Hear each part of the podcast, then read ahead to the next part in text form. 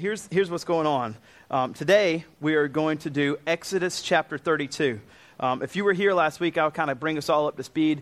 Um, what I'm doing this week, as Paul Harvey would say, is the rest of the story from last week. So um, that's kind of the big gist of what's going on. I'm going to go ahead and pray. Excuse me.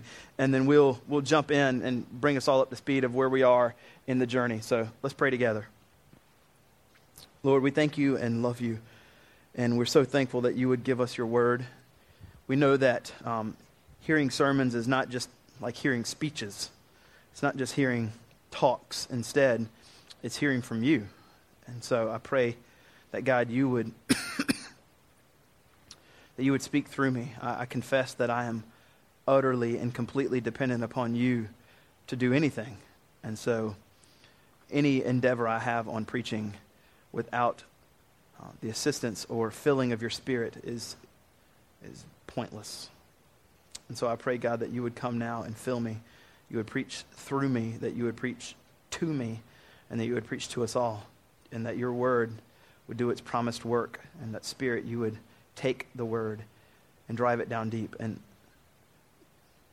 Lord, I pray that maybe this is things that we've heard and been familiar with and thought about, but that you would do you do something amazing, that we would believe that you can do something amazing this morning with your word. We love you and we praise in Jesus' name. Amen.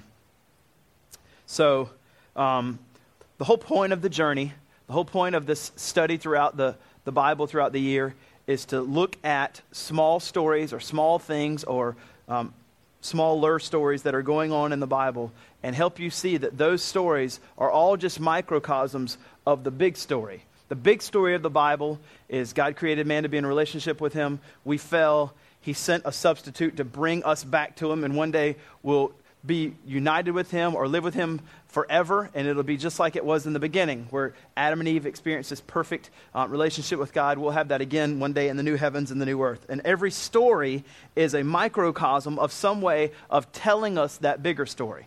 And so that's what we're doing today. That's what the whole point of the entire study throughout the, the Bible throughout this entire year is to help you see the gospel. That story, by the way, is the gospel. That just means the good news story. That story is everywhere in the Bible. We want you to see from Genesis to Exodus to even Proverbs, all the way throughout, that you can preach the gospel and see the gospel in every book of the Bible. That it's not just a, a New Testament thing that Jesus came, but it's every book of the Bible is telling us about this coming Messiah. So here's where we were last week. Um, last week we were in Exodus chapter 19 and 20. I'm going to um, go, you know, about 10 pages to the left and bring us up to speed of, so we can understand what's going on. So um, Moses had, uh, and the people were in Egypt, held in slavery. Uh, the, the Pharaoh there had enslaved them, and Moses led them. The mediator, Moses, led them out of slavery, and he's taken them to the promised land. And in the same way, that's the big story. That's, that's what we talked about last week, is that we were all slaves to sin, held slave, um, as slaves to the sin, and held in captivity. And Jesus, the truer and better mediator, leads, like Moses led his people out of slavery to the promised land. Jesus, because of his death on the cross, leads us out of slavery to sin, into slavery to righteousness, into knowing Jesus um, and being with him forever, into what would be the promised land or the new heavens and the new earth forever. So every, every story in the Bible is a, is a unique kind of special way to help us see what Christ has done for us on the cross. And while we were looking at it, the story is that they were um, enslaved in Egypt and they're coming back to the promised land. And as they're coming back to the promised land, they're somewhere in modern day Saudi Arabia, um, trekking through, going back to Israel. And as they're there, they're they're the worst travelers. I mean, just the absolute worst. I have kids, and so like anywhere you go, are we there yet? I gotta pee. I'm hungry. All this, uh, my iPad's out of battery. Oh, you know, whatever. You know, I have all these things that they complain about. The Israelites are 50 times worse than that. Oh, we're hungry. We're gonna die. You just brought us out of Egypt so we could die here in the wilderness. You know, we're hungry, and so God's continually meeting their needs, and they're just the worst travelers. They're, they're three year olds traveling, and so as they're as they're traveling back to the promised land God's showing them amazing, amazing grace. Um, and so in verse 5 of chapter 19, the Lord looks upon these people, his promised people, complaining and stiff necked, complaining at every turn. And then he makes, I mean, how, how gracious is this? He says, I'm going to make a covenant with you. As, ungrateful as you are, in verse 5, he says, I want you to indeed obey my voice and keep my covenant. And you're going to be my treasured possession among all peoples. When people look at all the peoples of the earth, they're going to see you and say, these people are truly loved by the one true God. He makes this covenant. They say in verse 8, yes, we're going to do that. We want to, we want to follow your covenant. Um, and then as that happens, the rest of 19 is the preparation of the people to be able to see God. This literally, Moses is going to go meet God, be with God, and he wants the people to see God. So on Mount Sinai, the people are kind of camped all around. He tells them to consecrate themselves or, or make themselves holy. Uh, Moses goes up to meet meet with God. And then at the very end of verse 19, you can see Moses went down to the people. He tells them to stay right where they are. If you come up and just touch the fringe of the mountain, you're all going to die.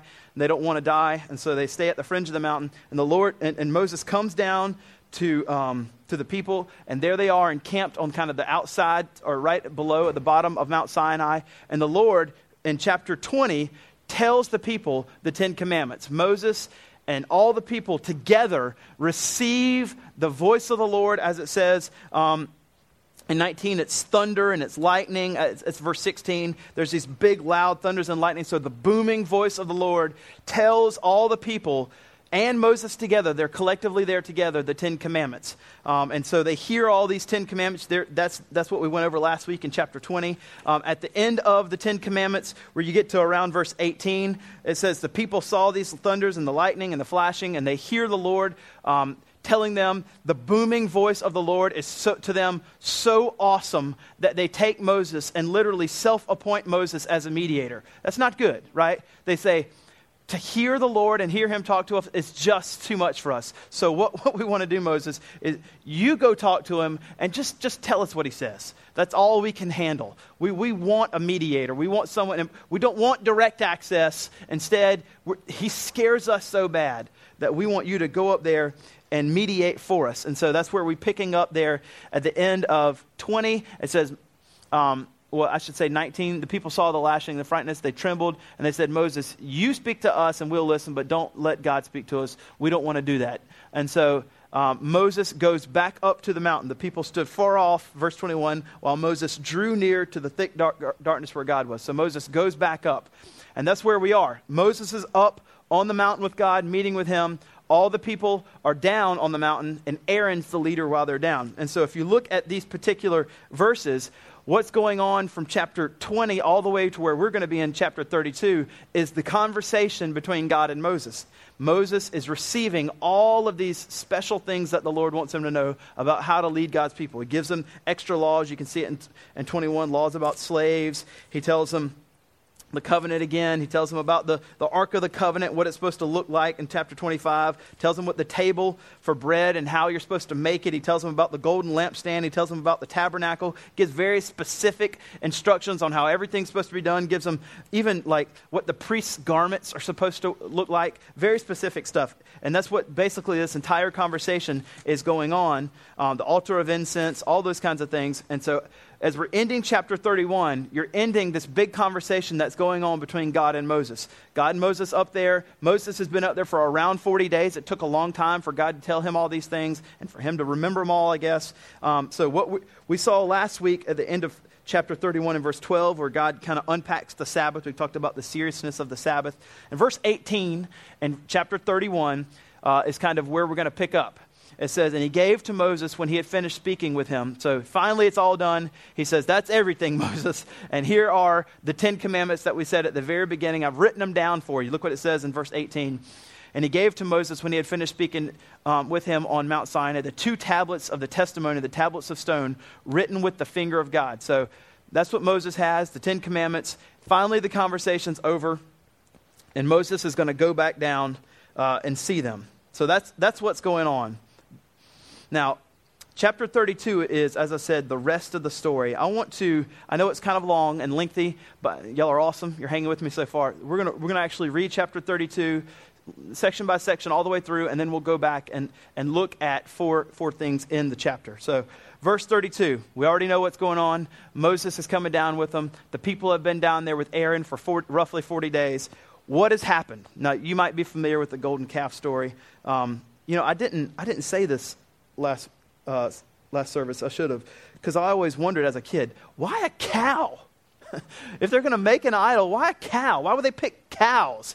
Um, back in that particular time, um, I can't remember where I read this, but back in that particular time, cows were thought of as kind of this um, illustration or example of fertility, and that's what they wanted to have is fertility to continue on in generations and generations. And so it wasn't necessarily that they were, you know, cow lovers uh, as much as they just they wanted to have a continuing generation. So here we are 32 32 1 moses has been up on the mountain. It says when the, the people saw that moses delayed they thought it was just going to be a quick trip. He's there for 40 days and that, to them that's too long. To come down from the mountain the people gathered themselves together to aaron and said aaron you're the leader. Up, make for us gods, little g, who will go before us as Moses, the man who brought us up out of the land of Egypt, um, so that we know what has become of him. For we don't know what's become of him. And Aaron said to them, Take off the rings of gold that are in the ears of your wives, your sons, your daughters, and bring them to me. So the people took off all the rings of gold that in their ears, and they brought them to Aaron. And he received the gold from their hand, and he fashioned to it a graving tool, eh, with a graving tool, and made a golden calf. And they said, These are your gods, O Israel, who brought you up out of the land of Egypt. When Aaron saw this, he built an altar before the Lord, and Aaron made a proclamation and said, Tomorrow shall be a feast. And they rose up early the next day and offered burnt offerings and brought peace offerings. So all that sounds kind of familiar with the way that their, their religion is supposed to go, but obviously they're doing it to a golden calf. Um, and he, the next day, look at this, and the people sat down to eat, drink, and rose up to play. Just frolicking around like it's no big deal that they're breaking the first and second commandment that they just heard the voice of God tell them not to do. Like they, they just heard God say it and then they break the first and second commandment.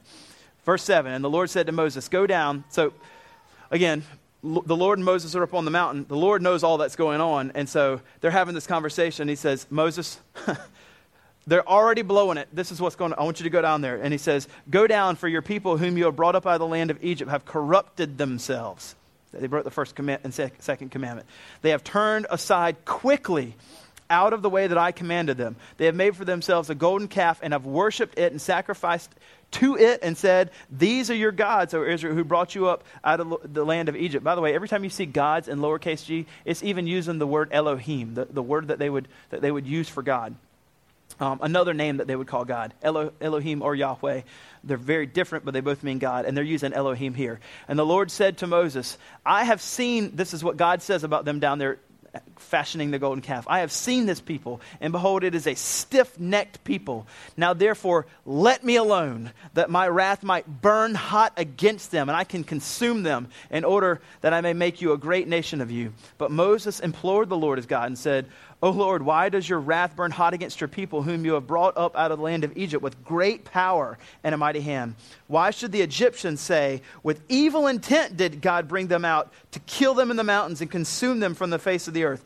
Turn, this is what he says to the Lord turn from your burning anger and relent from this disaster against your people. Remember the covenant of Abraham, Isaac, and Jacob, your servants, whom you swore by your own self and said to them, I will multiply your offspring as the stars of the heaven. This is Genesis 12, 1 through 3.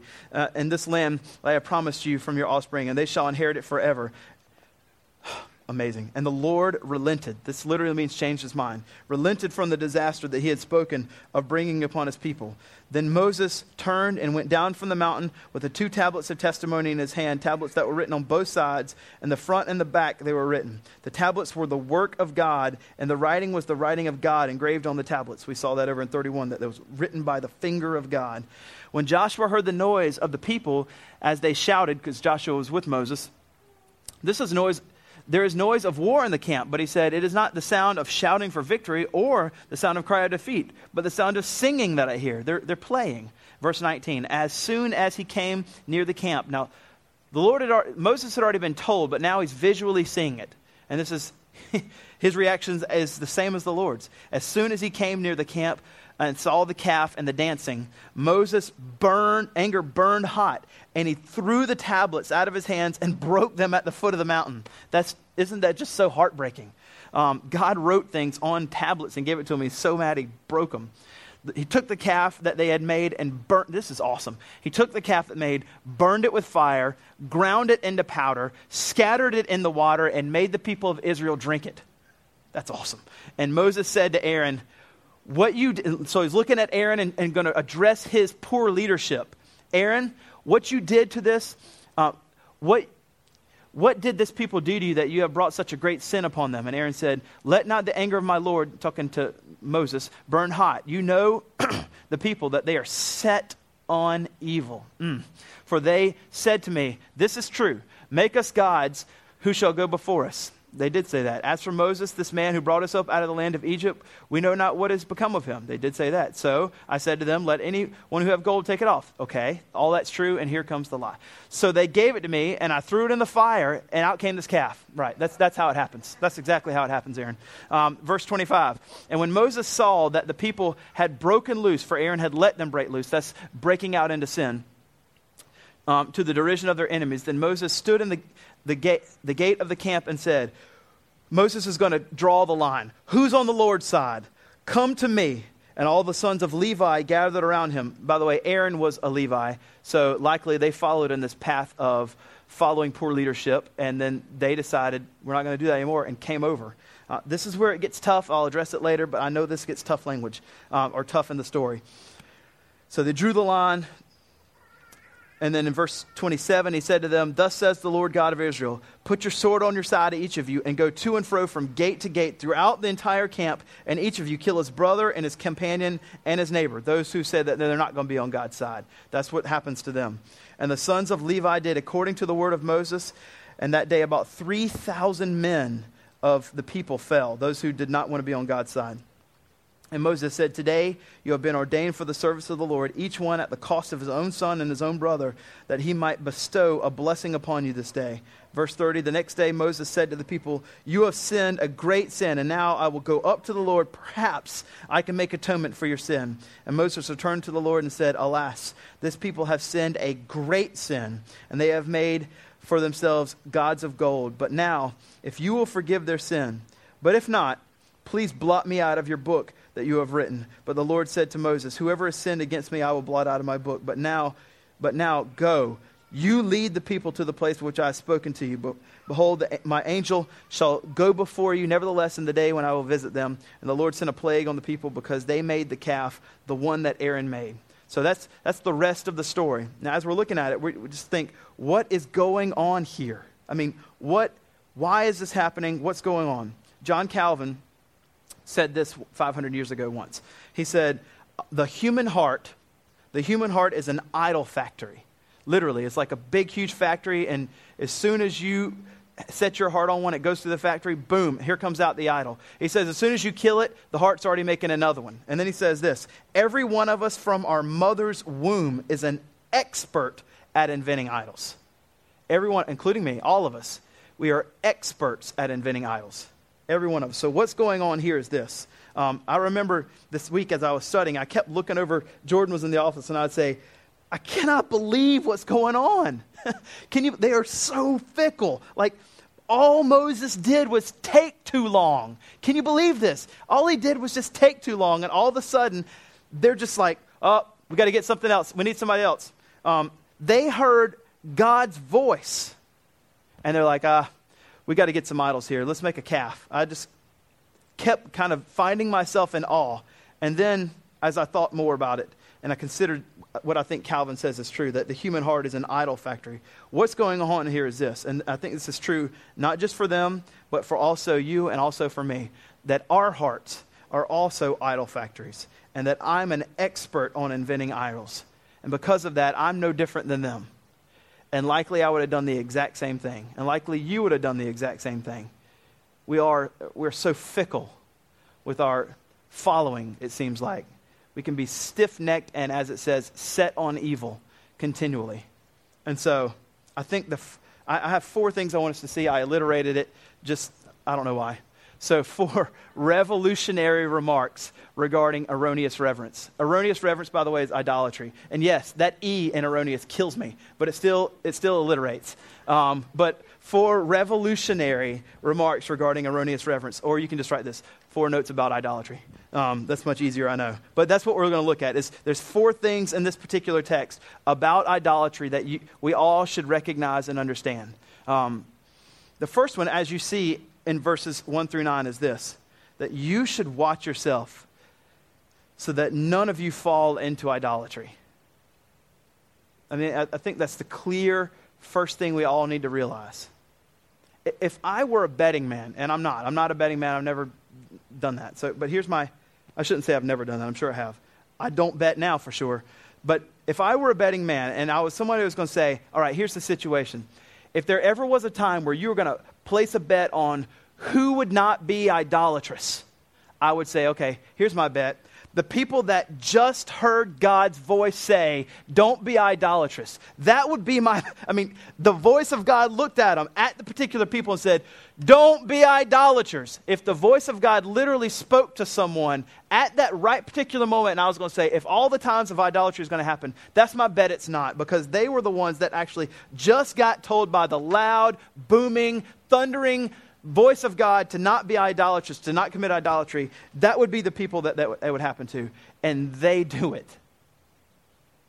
If they commit idolatry and they just got told by God out loud, audibly, then I think the thing that we can learn from ourselves is we better watch ourselves. Every one of us certainly can fall into the sin of idolatry. So the first thing is, or the first remark is, Watch yourselves so that you don't fall into idolatry. And I would say, be ever vigilant. Continually watch. There's not a moment where you can take off. So, what do I mean by idolatry? Idolatry is this, you know, it seems like that, that concept of 2,000 years ago. What does it mean? Um, one professor, Tony Merida, he's a professor slash pastor up in Raleigh. He says, idolatry is putting something or someone in the place of God. This is idolatry, putting anything in the place of God. Idols are counterfeit gods, they're fake gods, they're false gods. Anything you seek to give you only what Christ can actually give you is, is an idol. In other words, joy, security, peace, meaning, significance, identity, and salvation. All those things come from Jesus. And if you seek anything else to give you that, it's an idol. So, idolatry is all about the heart. It's not so much about your external actions, it's more about your heart.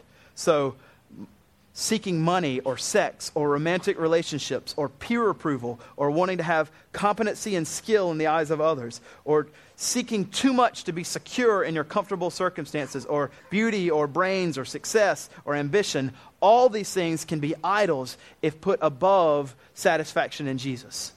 I'll say them again just so you hear them again. Any of these things that are pursued as more important or more desires than Jesus money, sex, relationships, a romantic relationship, peer approval, competency and skill in things, security and comfortable circumstances, beauty or brains or success and ambition all these things, if sought after over Jesus, they're idols.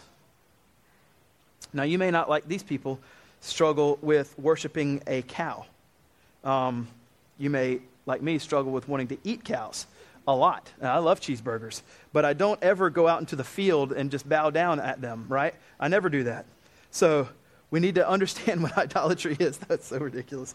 Um, understand what idolatry is. So I want to I want to look at these particular verses here and this under this section one and um, let you see a few things that are pretty astounding. I think there's some pretty amazing things that jump out.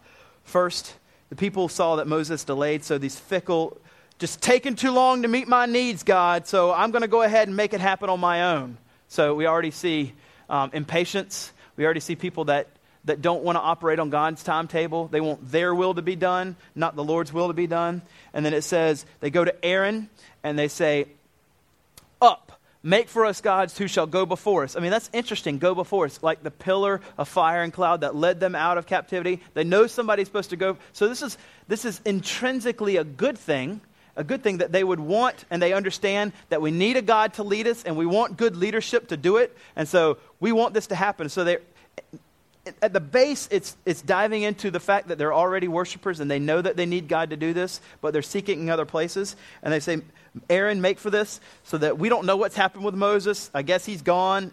It's been too long. And then Mo- Aaron, I mean, what a horrible decision here. Give me all your gold, and I'm going to go do something. Uh, interestingly enough, this gold was, it was gold that they um, ascertained while they were in Egypt. So as they were leading, leaving Egypt, the Lord gave them all this gold as a gift, as God said, you know, plunder it, it's all yours. So they take this. So this is good gifts from God from them, and they take the good gift from God and turn it and use it for evil use. I mean, think about that. How many good gifts do you have from God, whether it be a smartphone or even a flip phone or a television or um, I mean, there's things that can be used for that for good. We need to know the weather. I want to know those things. You can have some level of, of entertainment that still falls into the confines of, of not sinful. You have phones that can be helpful to talk to people more instantly, communication with loved ones that live far away because we're, we li- we're you know, more expansive in our families. We've got all these things that can be used as good. Computers, so I can type and you can type and we can be educated. All these things can still be used for evil. Good gifts from God that the Lord gives us, and they take it and make an idol out of it rather than, I mean, so we see that they're taking the good gift of God and using it for idolatry. And then you have them. Um, offering those things literally as, as offerings to God. They're making offerings to their particular gods. These things, worship, their worship was wrongly um, directed, wrongly directed. Instead of to Yahweh, they're offering it to this golden calf. And then they act like it's no big deal. And it's just eat, drink, and let's have a party and play. No big deal that we did all that. And they just heard, I mean, they just heard the actual audible voice of God say in Exodus chapter 20, you shall have no other gods before me. You shall not make for yourself a carved image or any likeness of anything that's on, that is in heaven above or on the earth beneath it and under the water. For I am a jealous God. They just got through here. All, not even 40 days later, they're breaking the first and second commandment. So we have all these things happening. As a matter of fact, the writer of Psalm 106 at verses 19 through 22, looking back at this incident, um, at this, uh, this occasion, he says, they made a calf in, in Horeb and, it, and worshiped a metal image.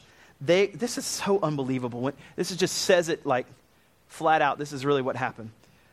They exchanged the glory of God for an image, not even the real thing, but just an image of an ox that eats grass. They exchanged the glory of God for an animal image. And all that animal does is just walk around and moo and eat grass. They forgot God, their Savior, who had done great things in Egypt. He had done wondrous works in the lands of Ham and awesome deeds by the Red Sea. They forgot everything that the Lord had done for them. In 1 Corinthians chapter 10, um, Paul is actually writing about some of these things that's been happening to, to uh, the people of Israel and, and warns the present people in Corinth about idolatry. This is what he says, and I think this just drives home what I'm trying to say. 1 Corinthians chapter 10, uh, he says, I want you to know, brothers, that our fathers were all under the cloud and passed through the sea, and they were baptized into Moses in the cloud and in the sea, and all ate the same spiritual food and all drank the same spiritual drink, for they drank from the spiritual rock that followed them, and the rock was Christ. So he's saying, ultimately, the one that led them, the, the Israelites out, was Jesus the whole time. And then he tells us this Nevertheless, with most of them, God was not pleased, for they were overthrown in the wilderness. Now, these things took place as examples for us that we might not desire evil like they did. Do not be idolaters. He just, in verse 7, turns right to idolatry and says, Do not be idolaters as some of them were, as it is written. He's going to quote what we just read. The people sat down to eat and drink and rose up to play. And then he says, We must not indulge in sexual morality as some of them did, and 20,000 fell in a single day. We must not put Christ to the test as some of them did, as were destroyed by serpents, and nor grumble as some of them did, and were destroyed by the destroyer. Now, these things happened to them as an example, but they were written down for our instruction, on whom the end of the ages has come. And then he says this this is the whole point. Verse 12. Therefore, let anyone who thinks that he stands take heed lest he fall.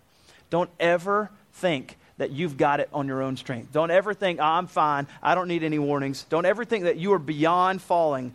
Always consider what we're saying here in point number one, which is watch yourself that you don't fall into slavery to sin and slavery to idolatry. Every single one of us, because of our heart, is susceptible to this. Don't ever discount yourself away from this. This is exactly what Israel did. A.W. Tozer, Aiden Wilson Tozer, says this The essence of idolatry is the entertainment of thoughts about God that are unworthy of Him. I'm going to say it one more time because we, we can have small thoughts of God. He says the essence of idolatry is the entertainment of thoughts about God that are unworthy of Him. Our thoughts of God should always be worthy of His magnitude and glory. And any small diminishing thoughts we have about Him, where we can exchange that glory for oxes, uh, images of oxes that eat grass, or fill in the blank on that list that I wrote uh, or, or said earlier about what, what you can struggle with, whether it be joy, security, um, meaning, significance, identity, salvation, if you try to seek those things other than Jesus. Money, sex, romantic relationship, peer approval, competency and skill, security, comfortable circumstances, beauty, brain, success, ambition. You seeking any of these things above Christ or not trying to get it from Jesus, then we're all idolaters. And take heed. Now, that was the first um, remark regarding idolatry. What I'm going to do here is we're going to stop where we are at verse 9 and move over to 15. Now, uh, I'm actually going to go out of order. That was point one. I'm going to go to point three. For, for you that, you know, the type A is just going to kill y'all. I know. We're going to come back. We're going to come back to point two, I promise. But I wanted to go over to verse 15. This is number three. This is number three. And I ordered it number three just because, you know, one, two, three, and the verses should be sequential. We're going to come back to two, I promise. But let's look at verse three. This is whenever Moses came down um, there's some things I want you to see. In verse 15 through 20, remember when he came down and he said, he said in verse 19, as soon as he came down, he, his anger burned hot. He threw the tablets and then he did this awesome work. He took the calf that they burned and he burned it with fire. He ground it into powder. He scattered it on the water and he made the people of Israel drink it. Now, that's not like a, uh, a direct command for you to do if you catch somebody in idolatry. Um, but the thing that I think we can learn about 15 through 20 is when Moses saw the idolatry, the confrontation that he had was straightforward. It was straightforward. He didn't dilly dally around. He didn't soft pedal it. He didn't do any of that. He was straightforward. He came with boldness and confronted. So he, here's maybe the application I, I want you to think about.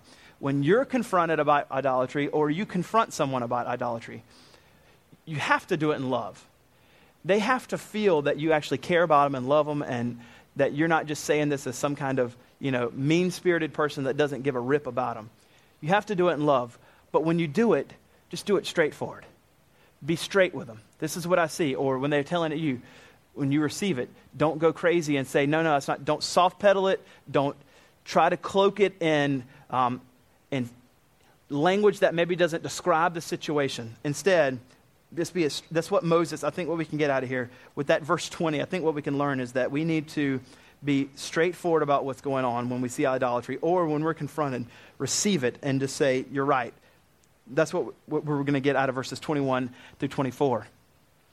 When Moses goes to Aaron and he says, You know, what have you done? What have you done? And, and Aaron's like, It wasn't me. These people, you know. Um, you know that they're just all set on evil. Remember? Like from Egypt to here, how awful it's been? It's all them. I mean, all they did, they asked me for all this stuff. They gave me the gold, and I just threw it in the fire. and boom, out came this thing. It's like it's magic, Moses. I don't know what happened. Um, by the way, I, I want you to, I think this is awesome.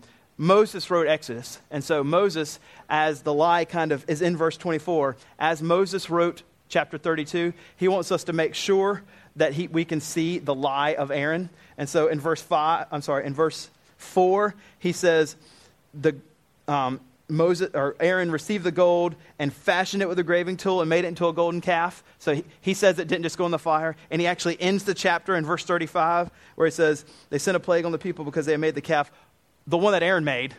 like, don't forget, just so you don't think it didn't throw into the fire. Mo, as Moses wrote this, I'll show you, Aaron. You made it not everybody's going to know so like maybe i don't think he did it that way but when here's here's the point right here's the point when guilty when guilty don't shift the blame to others. Oh, it's the people. They're just set on evil. I don't know what it is. When guilty don't minimize it and make it feel like it's uh, don't lie. Say i just threw in the fire. D- don't do any of that. When guilty confess um, and say yes it was me.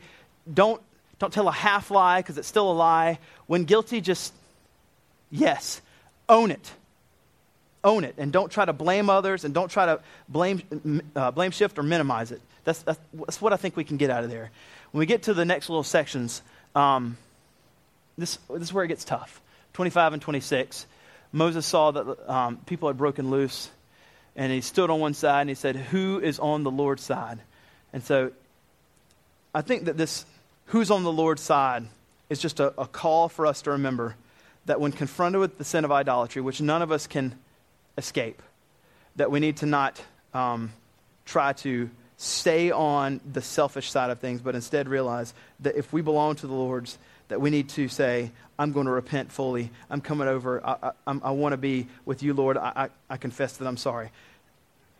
This next section I want to I want to talk about a little bit because I know it's tough in verse 27, where he says, And he said to them, Thus says the Lord God of Israel, put your sword on your side. So the people that said, We're with you, God tells the Levites to get your sword and go out and everybody that said that they weren't on your side basically kill them. And 3,000 people were killed that day. Now, um, that is not for us to do, right? For the people that are remaining in idolatrous that don't, don't on the Lord's side, God's not saying, therefore, you have the right to kill them with a sword. That's clearly not what it means. Um, one commentator, I, I don't know if this necessarily changes it, but in, where was it? Ephesians, I'm sorry, Exodus, I think it's 1327. I could be wrong. 1327, something like that, where he says there's like 600 men, and if you consider that means it's almost like 2 million people. So 3,000 out of 2 million, the, the commentator says this is like 0.05% of Israel. So 3,000 sounds like a lot, but when it collectively you look at all of Israel, it's less than 1%. That's not discounting 3,000 people, right? 3,000 lives were still taken. But when you look at this, um, what's going on? Why? Why would this happen? Because when I read it, I'm just like, man, God, like, you tell the own people to go kill 3,000 people? That's, man, wow. This is what I want us to learn from this. I know it's tough. But what the Lord, I think, wants us to see as we look at this is the severity of sin is great. Like the Lord wants you to see that sin, the sin of idolatry, is not a small thing in his eyes.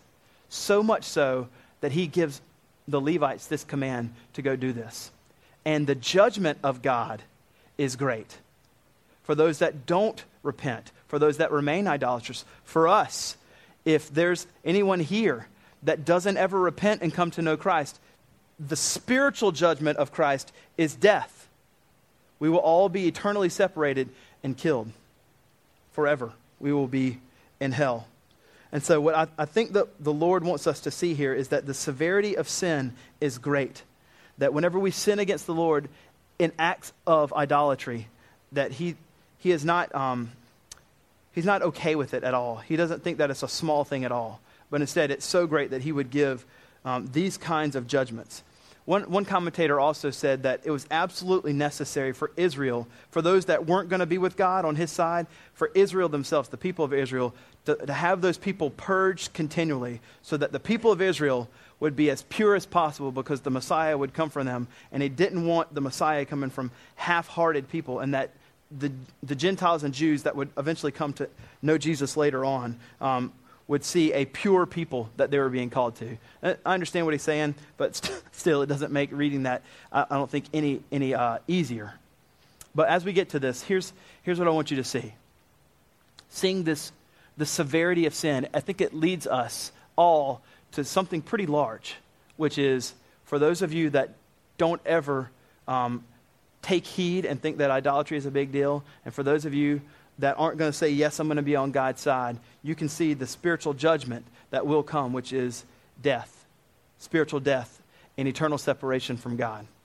But on the other side, for those of you that do know Christ and do see idolatry and do identify idolatry and repent and confess, the other side of that, which is also huge for us, is that we can be forgiven forever. We can be on the Lord's side.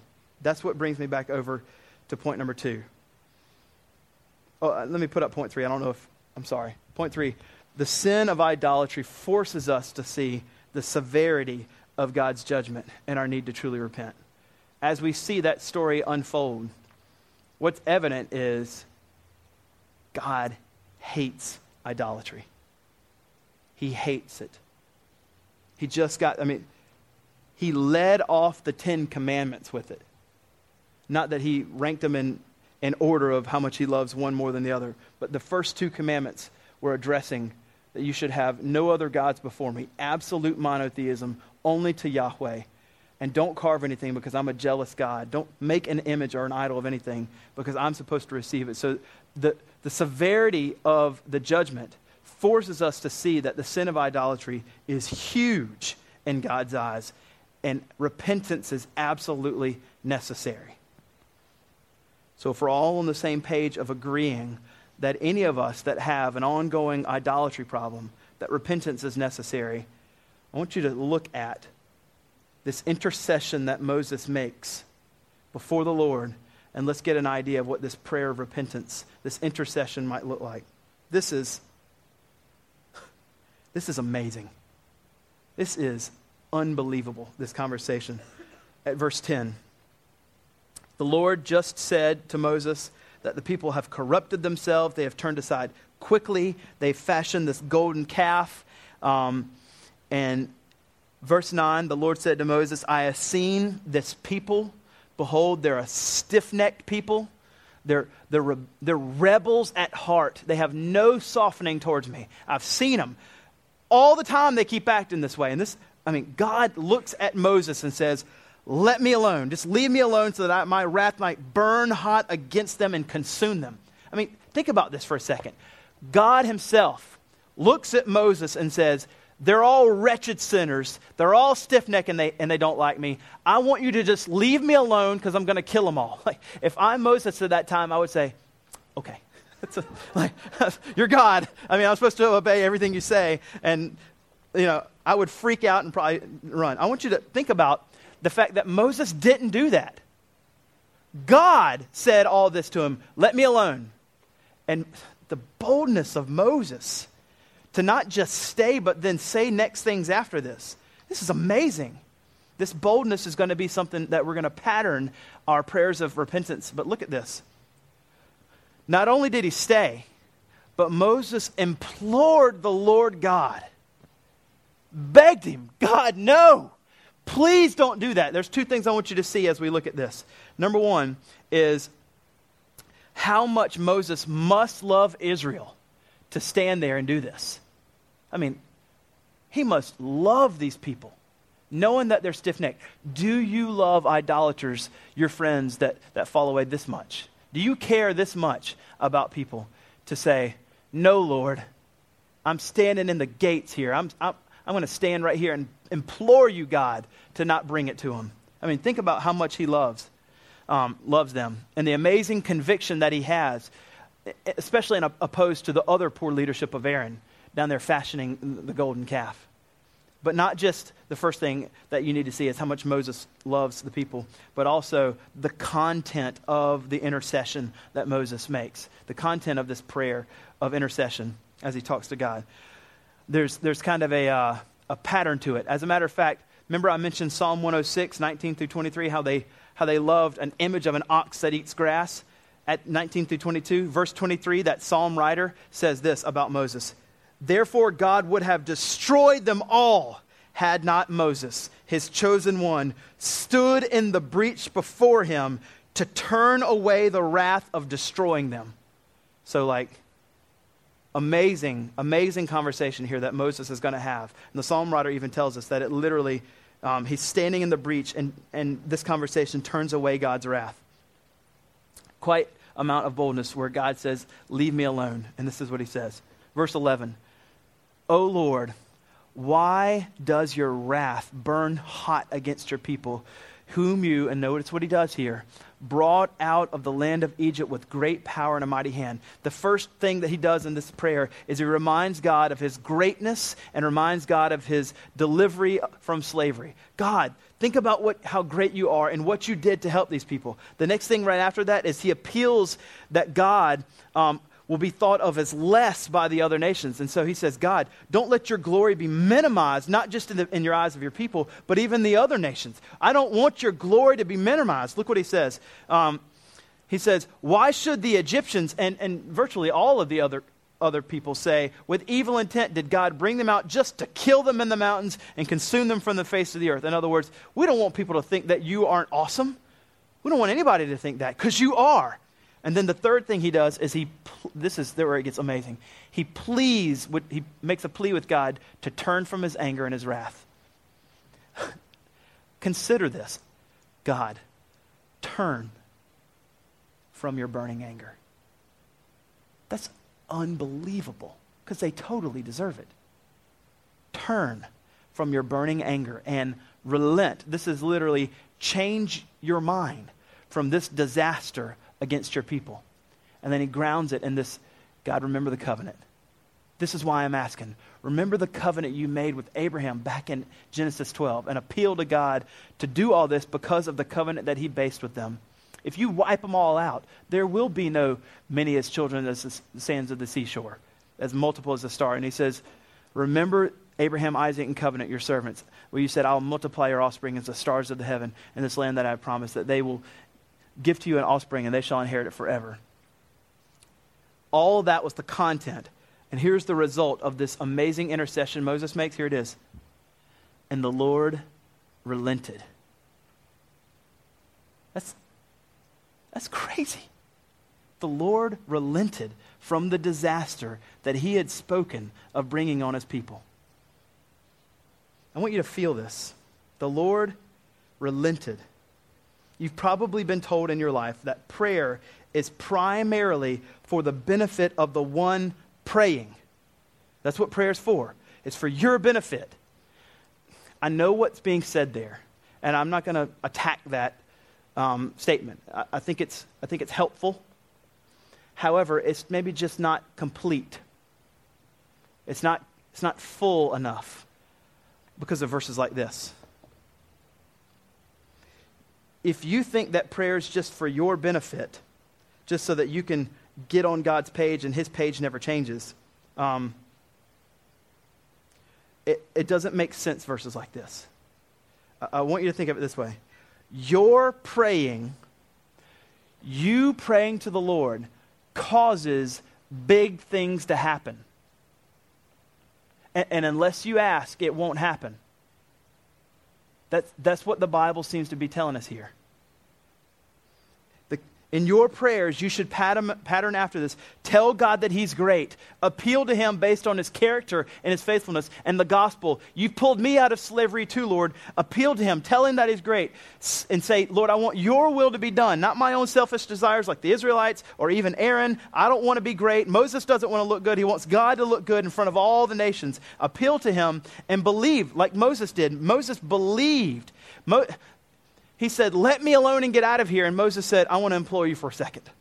So he believed that God would literally change. Something would change if he asked. We need to believe that God answers prayer. So when we say um, prayer is just for the benefit of the one praying, um, if we believe that just at its most kind of base thoughts, we'll never pray big prayers. We'll never ask huge things well, it's just going to affect me. I guess I guess it doesn't ever affect God. So why why pray huge things? Let, let me read something to you um, in Ephesians chapter three.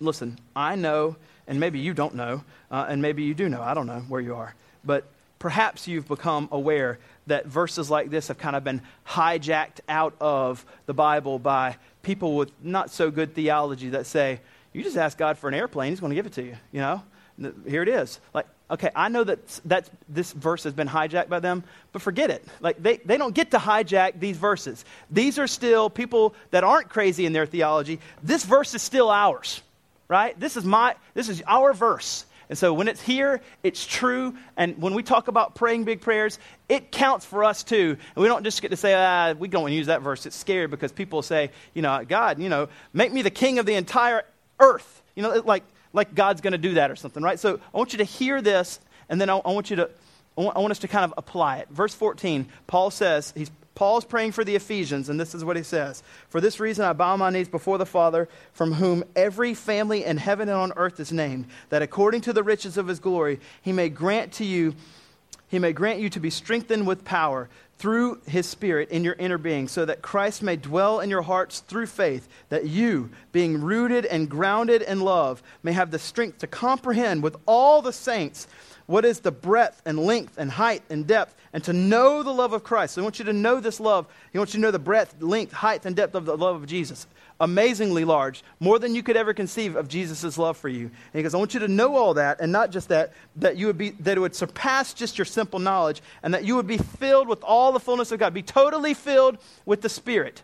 That's what he's prays for you. And then he makes this closing kind of statement, maybe a benediction. He says, Now, to God, who is able to do far more abundantly than all, here it is, this is part of prayer, we ask or even think according to the power at work within us. To him be the glory. What's being said there is we can pray prayers, whatever we ask, that whenever he hears it, that he is able to do far more and far more abundantly than ever that we could even think he would do. This is what I want. Okay, that's, that, doesn't even touch the scales of everything that I can do. I can do far more abundantly than you can even conceive of. And if here we're seeing that prayer, this amazing intercession of Moses, literally causes God to say he's not going to do this, then that means that we should pray these bold, and I mean absolute bold prayers. Go ahead and put up number two. Number two says this When you recognize your idolatry, pray bold prayers of confession and repentance to God. You have, because of Jesus, the ability to pray amazingly bold prayers. L- let me tell you, in Hebrews 4:16, because of Jesus, it says, Let us with confidence draw near to the throne of grace that we may receive mercy and find grace to help in time of need. So that because of Jesus and his death on the cross, there's no mediator. Hey, Moses, tell this to God for me. Okay, I'll tell him. And then, hey, God, this is what. We don't have that. And instead, we have this mediator who has become not just the mediator, but also the substitute. And now, since Jesus is God, we have boldness crazy boldness to go right up to God, right up to Him, and say, with all kinds of boldness, God, this is what I'm asking for. Uh, you can do far more and abundantly ever I could conceive of. This is what I'm going to say to you. And I can ask it, and I know that because I'm finally asking it and not just holding it and thinking, oh, God doesn't want to hear from me, I know that if I say it, that if I don't say it, nothing will happen. But if I do ask, that you could answer it. and You could just blow it up. You could do far more than I could ever conceive of. So, if you could, I know we're talking about repentance and idolatry, but I want to expand it out just a little bit in regarding prayer. I want to ask you something. If you could pray one, I mean, huge, crazy thing, something that is you you've let bake around in your head, but you've never prayed it because you're like that that would never happen. That's ridiculous. If you could have that happen, it would be something that glorified God. Like you, you this huge thing. What, what would that be? What would it be? I want you to write it down right now. Write it in your book, on your piece of paper. If you're not, if you're typing in your notes, type it. Write on your arm. Whatever. I want you to write it down like right now, in your book. That huge thing if you don't have any idea, then, then let your mind go crazy with Ephesians 3.20. Like, whoa, more than I can even conceive of. Write it down right now. Something massive. Something that it's not going to happen unless God does it, because nothing's too big for him. Maybe it, I want, I want 100 people saved in my ministry this, this year. 100 people. I think I've told the story once. But whenever I was in college, uh, actually, I just graduated. I was working at Charleston Southern. Um, there were still some students that were juniors and seniors I used to hang out with. I'd go to their houses at, or their house, their dorms at 6:30 or 7 or so in the morning. I'd bring them all. I'd wake, knock on the door, wake them up, hand them coffee, and from 7 o'clock to 8 for a full hour, me and about four other guys, we would pray. We were all kind of ministers in the area, youth ministers, and so we'd pray on Wednesdays that we would, you know, we had to preach that day or whatever. The Lord would use us, etc. And so we did that for an entire year. Every Wednesday, every Wednesday, we'd pray. And one of those particular Wednesdays. Um, Charleston Southern, it's a Christian school. There was a, uh, well known kind of evangelist coming. And so we're, we're praying and we're like, you know what? There's an evangelist coming today. Like, he's going to he's going to light it up. This dude can preach. He can bring it, you know. He can shuck the corn. So let's, let's pray something big. And so, like, all right, let's do it. What do y'all want to do? I don't know. Um, let's pray that God would save somebody. All right, how many? 10, 50. Let's pray that God would save 50 people today in chapel. It's just a regular Wednesday. People are coming to class. They got lunch. You know, this isn't some special thing where it's been pumped and pumped and pumped. You know, what, what, what if God would do that today? All right, let's pray. For an hour. We just put it in there. Lord, we pray that you would you could do something crazy. And so we get to chapel, there we are. I mean, he does. He, he brings it. This dude can preach, right? So at the very end, he's calling for it. I knew he was going to. I didn't want to look. I just put my head down. God, I don't even want to look. I'm afraid that I don't even know if you'll do it. So I'm just going to keep my head down and I'm going to be like, You can do it, God. You can save 50 people. I, I'm, I'm afraid to look. I don't know why. Like you just feel that. I'm afraid to look to see if you're going to answer it. So I just keep my head down and I'm just I'm just praying. God, think of all the glory you'll get if you save 50 people. Just change their hearts right now. Draw them down. Let them let them hear the gospel. Let them understand it right now. Just keep drawing, keep drawing. I have no idea. I have no idea what's going on. If it's zero or who's down there. And I just hear anybody else. I'm like, that sounds good. Sounds like people are coming. Anybody else? All right. And so finally um, he goes, all right, that's it. And so I finally look up. What's the first thing I do? Start counting. One, two, three, four, five. I'm not kidding. I start counting. Da, da, da. I can't believe it. I got to 51, and I just like, unbelievable. This is, God, you're so awesome. And so I'm, I'm like going crazy in my head. The people beside me, they weren't with me at prayer time. I'm like, do you know what happened? Do you know? They're like, what are you doing? Like, you're crazy. And I just wanted to scream, like, tell somebody. I'm freaking out because, and then I'm thinking, what if I hadn't prayed? I don't know, but I think that if I'm looking at things like this, I'm thinking, the Lord not just ordains what happens, but the means. He doesn't just ordain the ends of 50 people, He ordains the means, and the means were prayer. He ordains these things. You should pray. Huge, big, huge, big prayers. So maybe it's something big like you want an X number of people be saved in your ministry. Maybe it's that crazy, hard hearted family member that just no way this, this person's ever going to get saved. Maybe that's the big, crazy prayer. Maybe it's that, um, that sin you deal with that you have never even come close to seeing victory in. God, that's the big prayer. Kill that thing in my life because I'm tired of it. Maybe it's uh, your family member has something awful, cancer, very sick, and it's, Lord, heal them. Like this, this is a crazy, huge ask to heal them. Maybe it's something as crazy as you just constantly live with the spouse that just doesn't ever come around to the Lord, and it's just so hard in the house.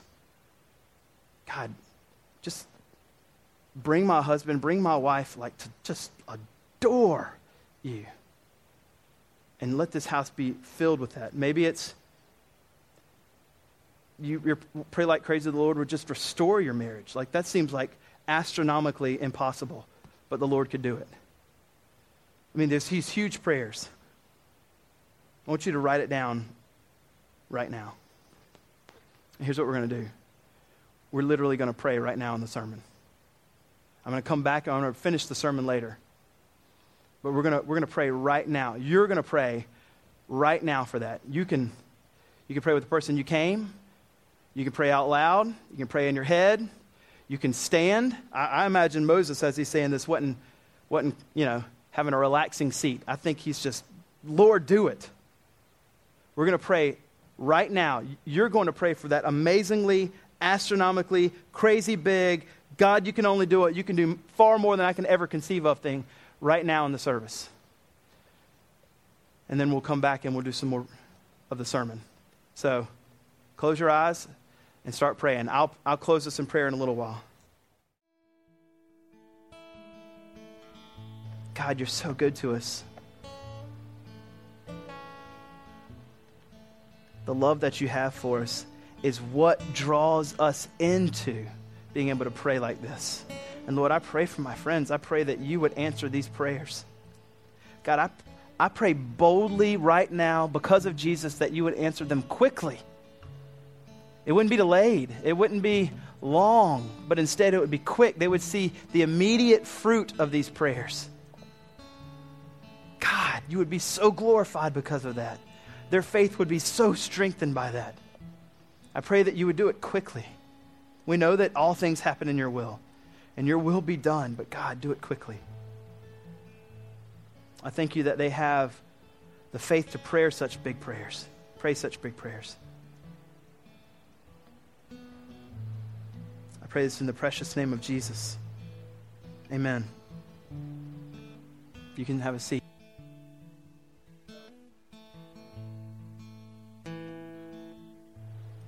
Here's the last thing I want you to see. This is where we see our absolute need for a substitute. Verse 30, Moses says he's going to go up to the Lord and perhaps an atonement can be made. And he's going to ask for the Lord to forgive their sin.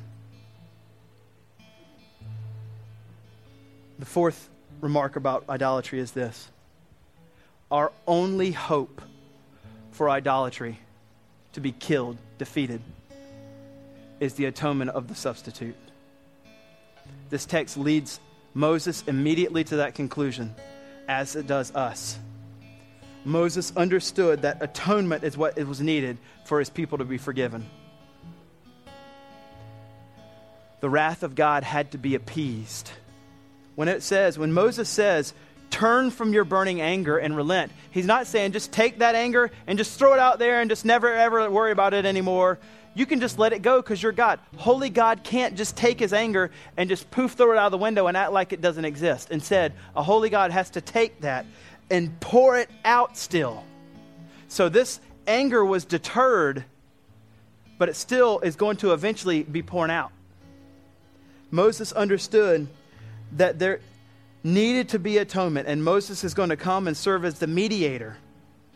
But this last section, as we read, we understand there has to be an atonement, there has to be a substitute. And what it leads us to by the end of this is that there isn't one. Moses walks off the mountain knowing that it still hasn't happened. That's what we're supposed to be led to as readers. Where's the atonement? Who's the substitute? The Old Testament is screaming out, Who is the substitute? The Messiah. But where is he? But these very people will eventually have one. Jesus Christ would come to the cross, he would ascend to it and bear this punishment. The Lord's anger would no longer be turned or held back, but then poured out completely on Jesus for the idolaters, you and me, that deserved it he would come and bear all of it. He would take the punishment in our place in order for our sins to be covered. And now we see why, and I say this all the time, why Jesus is the truer, Jesus is the better Moses. Moses wasn't the Savior. Although people think in this particular book as the people are looking at Moses, Moses, you're going to be it. And Moses is clear as he finishes writing the Pentateuch. And it wasn't me. I died on the mountain. I never made it to the promised land. Over and over, we're to be seeing that Jesus is our only hope. He is the atonement for the people. He's the way that we're to be forgiven by God. He's not just the mediator like Moses, but he's also the sacrifice. The mediator is the sacrifice. That just blows all of our categories out of the water because that's not what we were expecting. And because he's also the sacrificed sacrifice, we can be the children of God. We can have full, bold access to pray these amazingly huge prayers of confession and repentance and asking the Lord to do something. When I was in seminary, one of my professors said something to me, a story. It's just an illustration. I, I will never forget it because it's so good, it's so perfect he said, Whenever I, I'm a professor here at seminary, I have this kind of first room where the secretary is, you know, and in order to come see me, you have to call on the phone, you have to come up there, hi, can I see Dr., you know, whoever? No, he, you can't he's studying right now. This is not an appointment time. I guess I can't. So you got this kind of first layer of protection, if you will, where he gets back to his final office, and this is where all the magic happens. It's where I write books and sermons and all that kind of stuff. But if you want to see me in a very professional status, you have to have appointments. And if I have time right now, and he said, but that's how it is for people come. And we just think that's the formality of the way we have to approach God. But he said, this is what's awesome. He said, that's, it's never how it is for my kids when my wife gets there and my four-year-old comes, he doesn't care about Jane. Yeah, Jane, how you doing? Forget the formality. I'm running back here, and I'm not only going to come in here and say, "Hey, Daddy." Instead, I'm going to climb up right into my daddy's lap, and I'm going to sit him and say, sit in his lap and say, "Dad, what's going on?" That this is the kind of access we have. There's no formal. Can I have a, an appointment to meet with God? There's no.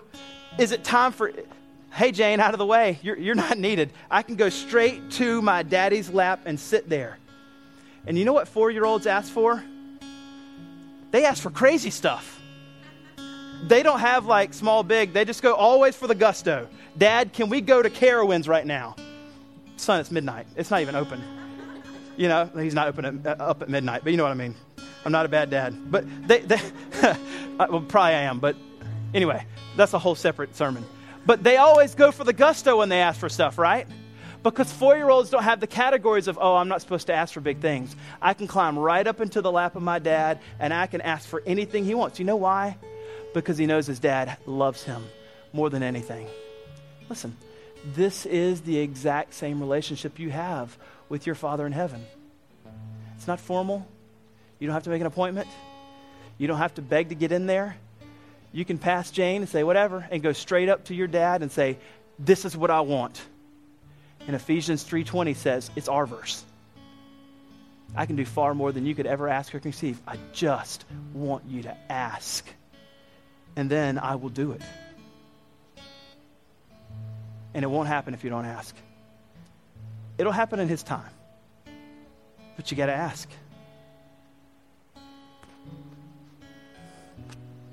This chapter leads us to something pretty astounding that prayer isn't just a one sided, get me right.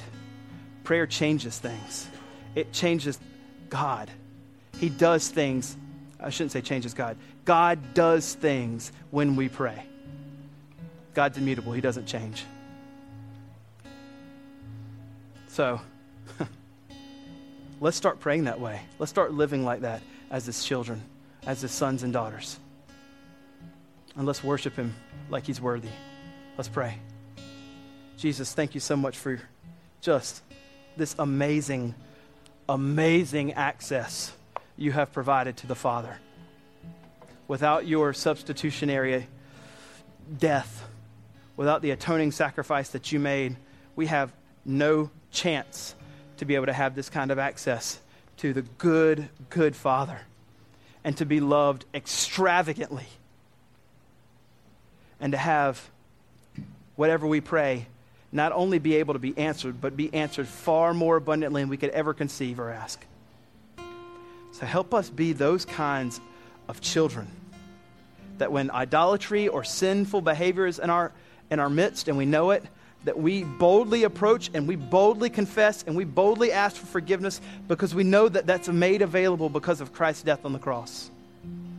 And more so, Lord, that we live lives that say, I can come to you and pray boldly, and I know that you're a good father that wants to answer them.